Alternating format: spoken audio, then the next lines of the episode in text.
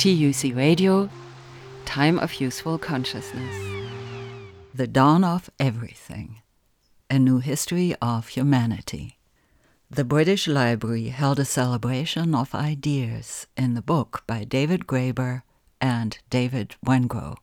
They said, The Dawn of Everything challenges our assumptions about the origins of farming, property, cities, democracy, and slavery and, in doing this, offers a path towards imagining new forms of freedom and new ways of organizing society. John Fawcett introduces the speakers. So, it's a great pleasure, of course, to be hosting the event with tonight's speaker, David Wengrow, in conversation with Emma Dabiri, and to be remembering and celebrating David Graeber, just two and a half short years since he last spoke in this building for us. You may know Emma Dabiri for her TV and radio shows, her books, uh, Don't Touch My Hair, and What White People Can Do Next, and as a teaching fellow at the African Department at SOAS and a visual sociology PhD researcher at Goldsmiths.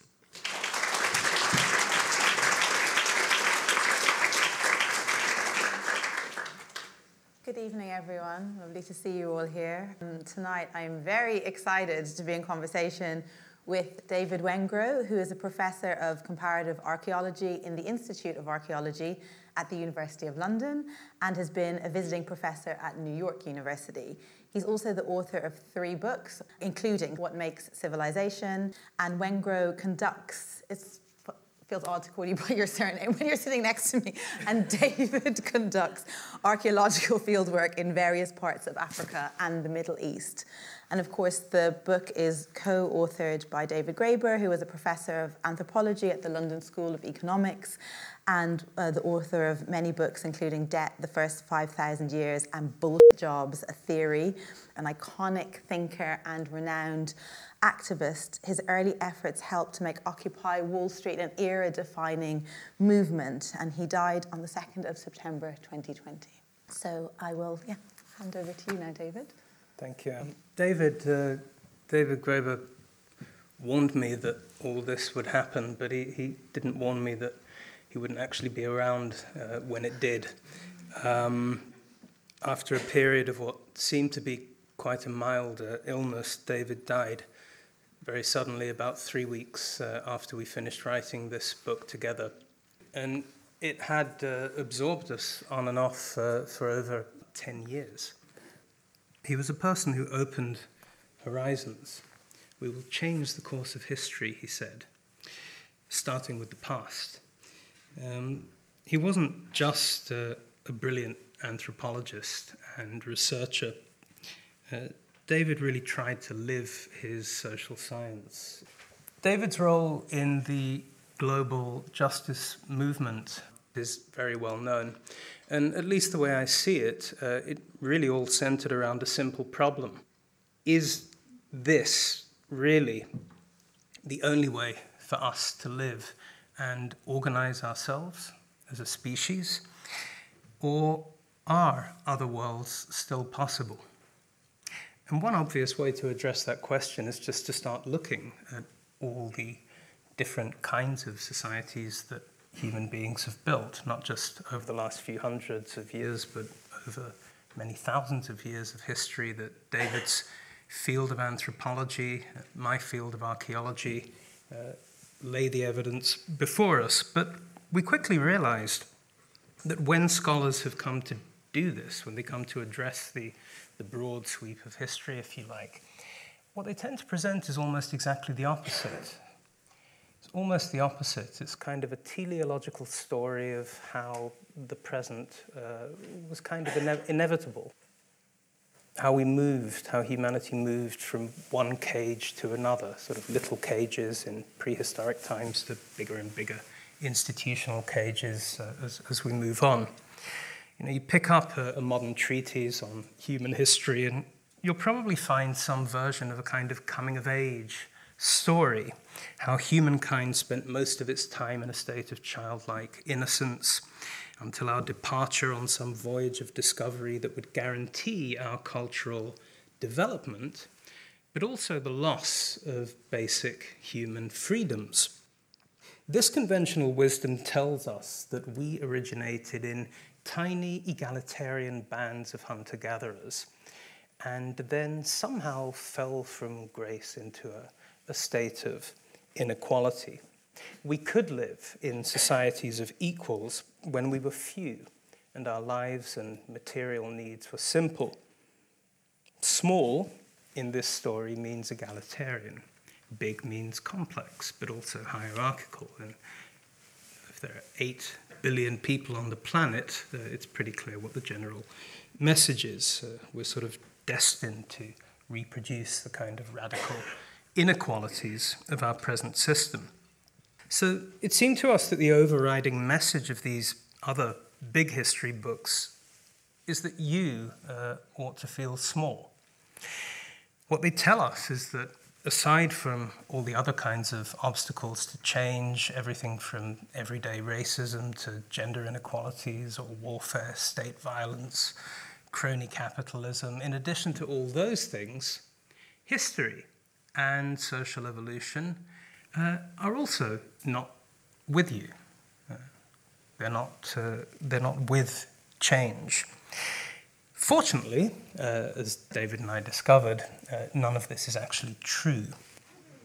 Using the latest evidence from our fields, uh, what we show in the book is that this familiar story is, in almost every respect, a myth, albeit a very tenacious myth, which for more than 200 years has captured uh, the imaginations and exercised a, a powerful hold over scholars, people fully equipped with academic uh, credentials, and through their writings and research has kept its hold over the imaginations of a much wider public constituency.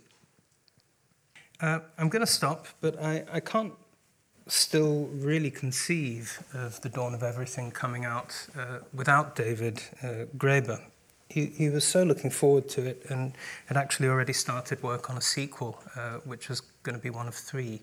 He insisted. He had a, a lot of energy. Um, but I'll, just end with something that he wrote. Uh, he said, For a very long time, the intellectual consensus has been that we can no longer ask great questions. But increasingly, he said, it's looking like we have no other choice. So I thought I'd finish there and ask some questions. Thank you.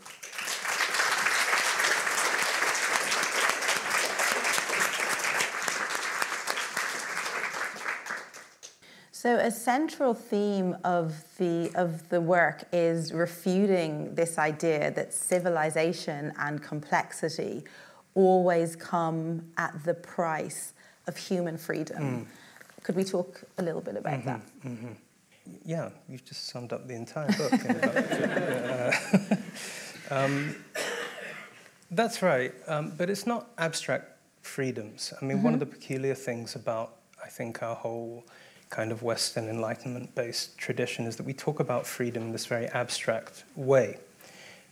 You know, man was born free, um, but everywhere we find him in chains. Mm-hmm. I don't know what the other half of the population were doing, but that's what happened to man, uh, according to Rousseau. Um, but you know, what would someone like Rousseau have known about freedom or equality? Um, you know, I think one of David's jokes was that somebody living in um, 18th century France, in Rousseau's kind of social circle, the closest he probably ever got to a society of equals was somebody giving out equal sized pieces of cake at a, at a dinner party or something. That's in the book, um, right? Yeah, yeah, yeah. probably. Um, but the point is that, um, you know, this is all in their imagination. So when mm-hmm. he describes humanity in a state of freedom and inequality, it's just kind of bizarre if you read mm-hmm. his famous discourse from 1754, the, the second discourse on the origins of uh, social inequality, he describes you know, the original condition of humanity as this almost sort of animal like creature living in isolation, roaming through the forest, unable to project himself into the future or the past, just kind of living in this weird eternal present, but blissfully happy, of course. Um, and then, as human beings begin um, actually cooperating, grow crops or metallurgy, or eventually live in cities, they progressively lose uh, freedom. Mm-hmm. But what kind of freedom? You know, it's never specified. Mm-hmm. What are we actually talking about? As it turns out, a lot of his ideas about freedom and many other writers uh, of that time were inspired by other societies, societies that European, particularly French, colonists encountered uh, on the other side of the ocean in the Americas, who did actually know and practiced uh, living in a society where you're not trained into obedience the way that we all are, and did actually have a very concrete idea of what that means in terms of how one raises children and how, how to organize a political debate. And uh, stories of these societies found their way back to Europe through missionary relations, travelers' accounts. And around the time that Rousseau was writing, they were having an extraordinary impact uh, on European culture. Uh, they were being read uh, in every Enlightenment salon. There were plays based on some of these, you know, dialogues with indigenous intellectuals mm-hmm. or savages, as they like to call them, uh, wise savage, which spread like wildfire. These books became bestsellers. Mm-hmm. There was a play called uh, the uh, Harlequin Sauvage, which ran for longer than Cats, you know, Les Miserables or something. Um, people loved this stuff, and um, some people were getting very excited about the possibilities and they talked about women's rights, mm-hmm. all these things that were still taboo in very hierarchical Europe of the, you know, the Ancien Regime. So I think the first thing that we have to do is actually define what we mean by freedoms mm-hmm. in a concrete sense, mm-hmm. not in a sort of abstract theoretical sense, which we, we try to do in the book and then explain how, um, you know, yes, uh, a lot of those freedoms have been lost or compromised in severe ways, but not by the things that we're always told mm-hmm. are the problem. Uh, it wasn't the origins of farming, for example. That's a biggie. Mm-hmm. That's where we're supposed to lose all of those primordial uh, freedoms and begin this descent into inequality. No, that's not true. There's no evidence for that. Mm-hmm. Um, it's not uh, populations growing and people moving into cities. No, that doesn't necessarily lead to radical inequality, actually, something that archaeologists have found out in the last 20 or 30 years is, first of all, that there are just a lot more cities in the ancient world than we realized. Many of them are much earlier than the first evidence for kingdoms or states or empires or even writing systems. And some of them actually a surprising number of them were organized on what seemed to be very robustly egalitarian lines. Mm-hmm. So this whole idea that you know merely scaling up the uh, the number of people or the density of people obliges you to give up freedoms and set up uh, you know managerial uh, uh centers and top-down government is wrong. Um, so all, all the things that we think were kind of crucial thresholds turn out really not to be in light of the, uh, the latest uh, evidence. Mm-hmm. We think of as civilization. Uh, that's not the reason. You know, if we've lost some of those basic freedoms, it's, it's because of other, other things, other factors. Yeah, some like there's so much in the book that I just found so exciting, you know, to be presented to me. But I think um, initially, like I was like whooping and underlining um, with a pencil because people that use pen on books are monsters. But that's another conversation.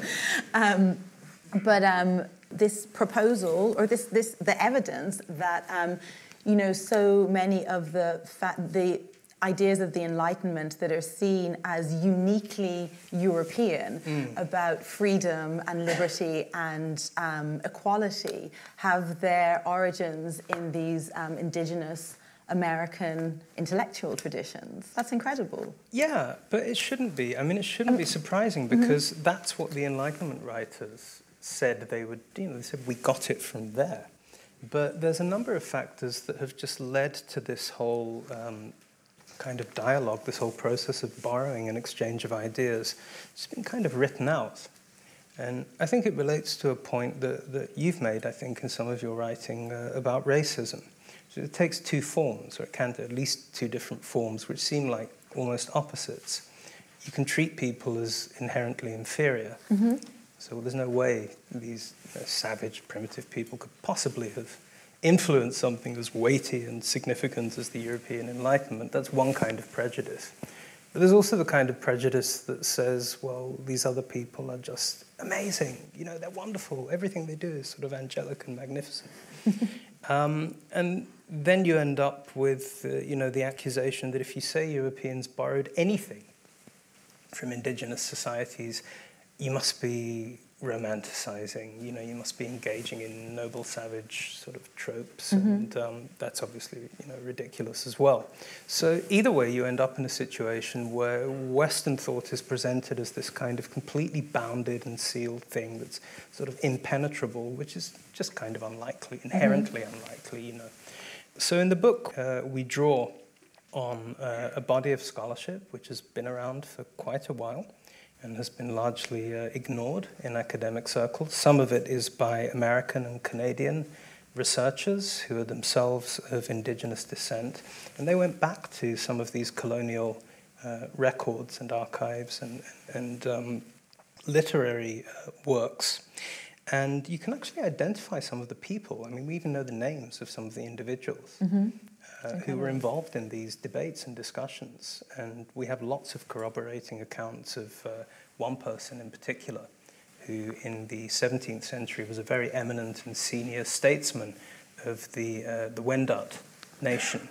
He went by many names, um, one of which was Kandiaronk. Mm-hmm. The French, for reasons we don't really understand, called him the Rat. Um, but we have lots of different accounts from different people which testify he, he, was, he was a famous warrior, he was a diplomat, he's one of the signatories of the Great Peace of Montreal in 1701. But he was also apparently just the most brilliant intellect, incredible orator. Mm-hmm. And um, the then governor of the French colonies there, a guy called Frontenac, uh, also fancied himself as a bit of a debater. And he would invite Kandiaronk uh, to what uh, I guess were kind of like Enlightenment salons before the Enlightenment, mm-hmm somewhere around Montreal, in the French fort there, they would have these debates, and people witnessed them. Um, and they were debating all of the things that then become major themes of guess what? The Enlightenment. Mm-hmm. You know, it's all about freedom, equality. You know, why do we need money? Uh, sexual habits, women's rights, um, and uh, these things were documented. Um, and uh, written down by, including French colonists who learnt native languages and vice versa. Mm-hmm. Um, so, yes, I've forgotten what the question was. I've forgotten as well, yeah. but I, what you said was, yeah, fascinating. Um, it's, there's, there's a point in the book where you talk about the fact that we tend to see ourselves in those um, European colonialists more so than we would the indigenous Americans. But oh, yeah. actually, we'd recognize right. a lot of the ideas from the indigenous Americans as our own more than we would those, those colonialists who had no kind of who had little concept of freedom in the way that we do today. It's very challenging material because you know you're you're talking about Europeans, yeah, but you're talking about 17th century Europeans talking about Jesuits. Mm-hmm. These people had very different notions of, you know, what a good society was. I mean, the Jesuits were infuriated by what they found, particularly among uh, Iroquoian and Algonquin-speaking nations around what's today the Great Lakes region of Canada, mm-hmm. because uh, they simply wouldn't obey commands. You know, it's a completely alien idea. I mean, they had chiefs and things, but a chief um, they could give commands, but nobody was actually obliged to obey them. If you wanted someone to do something, you had to actually persuade them. It's part of you know the whole principle of having a highly developed tradition of oratory and debate and political engagement. Mm-hmm. But for the Jesuits, this was hopeless because you know they're trying to convert them to Christianity. So you know how do you teach the, the Ten Commandments to people who just won't obey commands? um, yeah, the the idea that um, you know somebody like uh, Pinker is saying that peace mm. and who, who, you reference in the book that peace and security are the logical outcome of living in sovereign states is completely mm. like refuted in this book where you show cultures that organize very differently to sovereign states and they are far more um, you know they have a lot more cohesion or one of the things that you spoke about was the absence of kind of prisons or um, that type of punitive um, system of punishment in these societies and the the people of those societies their kind of horror at mm. or just their recognition of the inadequacy of prisons um, could mm. you talk a little bit about the different approaches to um, just justice or it's, social yeah, cohesion? It's, it's interesting. And um, again, it was noted by a lot of French observers who were, you know, they, they weren't really into this stuff. I mean, they found it pretty threatening. Mm-hmm. Uh, which is partly why I think you know you can treat these sources as quite reliable because they're actually complaining. How is it that these people who live here actually have much lower crime rates than we do back home. But they don't have prisons, they don't have judges. Um, actually, what they would do uh, if somebody was, was a, a felon and uh, you know, committed a murder or uh, any other sort of crime, it's quite similar to what happened in certain parts of medieval Europe, where you wouldn't punish the individual, you would hold the whole extended kinship group, the whole extended family or the whole clan would be responsible and would have to pay compensation to the aggrieved victim. And there are descriptions of people actually competing to outdo each other. You know, how much can we say sorry? And if you think about it, you know, this is what keeps people in line. I mean, people are in charge of their own children, their own families, in that sense, uh, govern themselves. Mm-hmm. Um, so that that seems to have been um, how things worked. And you also get a very clear picture from that that these were not egalitarian societies in the way that we tend to think about material equality. It's clear that some people have got a lot more stuff to give away mm-hmm. than other people. Um, so inequality is not really the point. What seems to be more the point of difference between Europeans and, um, let's say, uh, uh, members of uh, the Kandiaronk society is that in their society, there's no obvious way to turn that wealth into power over other people. Mm-hmm. It's just something we take for granted. If you've got more stuff, you've got more money, you've got a bigger house, that somehow entitles you to boss people around or get them to work for you. And um, this just seems to have been quite an alien idea to them. And therefore, you know, they weren't egalitarian in that sense because it just didn't seem to matter quite so much you know, how much stuff everyone has. Mm-hmm. Um, so it, it is challenging material, and as you say, you know, you read these accounts, and actually, quite often it's it's what the American, indigenous American point of view is probably what you or I uh, would be arguing. Whereas it's the Europeans who are going, no, no, it's very, very important that we have revealed faith and monarchy, mm-hmm. lots of monarchy.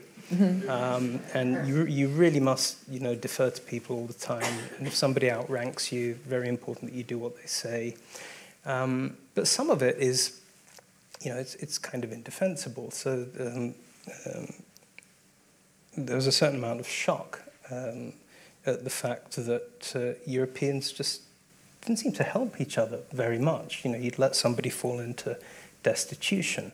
So you go to a, a, a French colonial town, or actually um, many indigenous people visited Europe as part of delegations. It's quite likely that Kandiaronk himself was in Paris um, at some stage, and were just shocked at the levels of poverty and the fact that people would do this to their own people. Mm-hmm. Cities sort of littered with homeless people you know, material wealth, often the fact that it wasn't inherited as well was, mm. was, was, really interesting. But also, speaking of this e- exchange of ideas and movements of people exchanging both objects and ideas with each other, going far further back than um, mm. we are told according to the familiar narrative.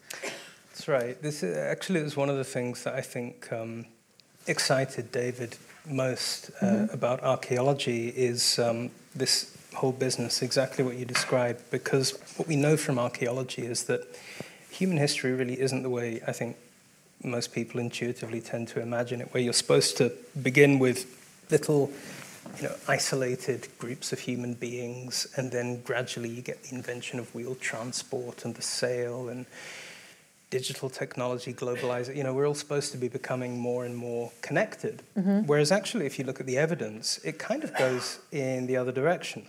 So human history starts out with um, what archaeologists used to call culture areas. Now they give them more scientific sounding names, but basically these great coalitions of societies that span continents and seem to be based on sharing cultural habits, forms of hospitality, forms of technology, forms of ritual, and they're enormous. And what you actually see is a process where, as population numbers grow, people's social worlds become smaller. They actually get more contracted. Mm-hmm. And eventually you end up with us living in these very bounded, kind of siloed um, units. Um, of which nation states are you know, the most recent example. So it's actually kind of a strange sort of process of, uh, of, of, shrinkage. Um, and with cities, it's the same. You know, before cities, again, you don't have these little fragmented pockets. You have these great regional uh, cultural confederacies that mm-hmm. kind of, you know, a city is like one of those things suddenly shrunk into one spot. Yeah. So it goes against this idea that um, you know, there must have been some terrible psychological shock about living in cities because we've got these hunter gatherer brains and we're supposed to just work in small teams and small groups. Um, so living in cities must have been terribly challenging. We must immediately invent bureaucracy and police and you know, all these kings and things. Yeah. Not really the case because people were already living in these greatly extended communities. Half of the time in their imaginations, much as we imagine ourselves to have something in common with everyone who lives in England, read the same newspapers or whatever. Um, but we're not actually going to meet all of them. Mm-hmm. Yeah, that, the rejection of that foundational idea of, you know, kind of hunter gatherers to agriculture mm. to cities and industry and technology is something that, again, you reject in the book. So mm. that's, that's, that's pretty radical, you know, to, to, to reject that. How do you think that's going to be so the idea that you sometimes get that we kind of stumbled into agriculture, I think, I can't remember who it was because it's the worst mistake in history. You know, started planting crops, everything went wrong, and we had to invent private property and became very territorial. Or you get that story that people love about, oh, we didn't domesticate the wheat, you know, the wheat domesticated us. it's grass. So I'm, I'm not really worried about the plausibility of. Yeah, yeah, yeah, yeah. It's kind of crazy that people ever accepted the other. That was part of a celebration of the launch of the book, The Dawn of Everything A New History of Humanity, at the British Library, recorded on Tuesday, October 19, 2021. Emma Darbury was in conversation with David Wengrow he co authored the book with the late David Graeber. Emma Darbury teaches in the African department at SOAS, London University. My thanks for permission to broadcast go to the British Library. The full one hour and 17 minute film is posted on their YouTube channel under The Dawn of Everything A New History of Humanity. You can hear this program again for free on TUC Radio's website, tucradio.org. My name is Maria Gilardin. Thank you for listening.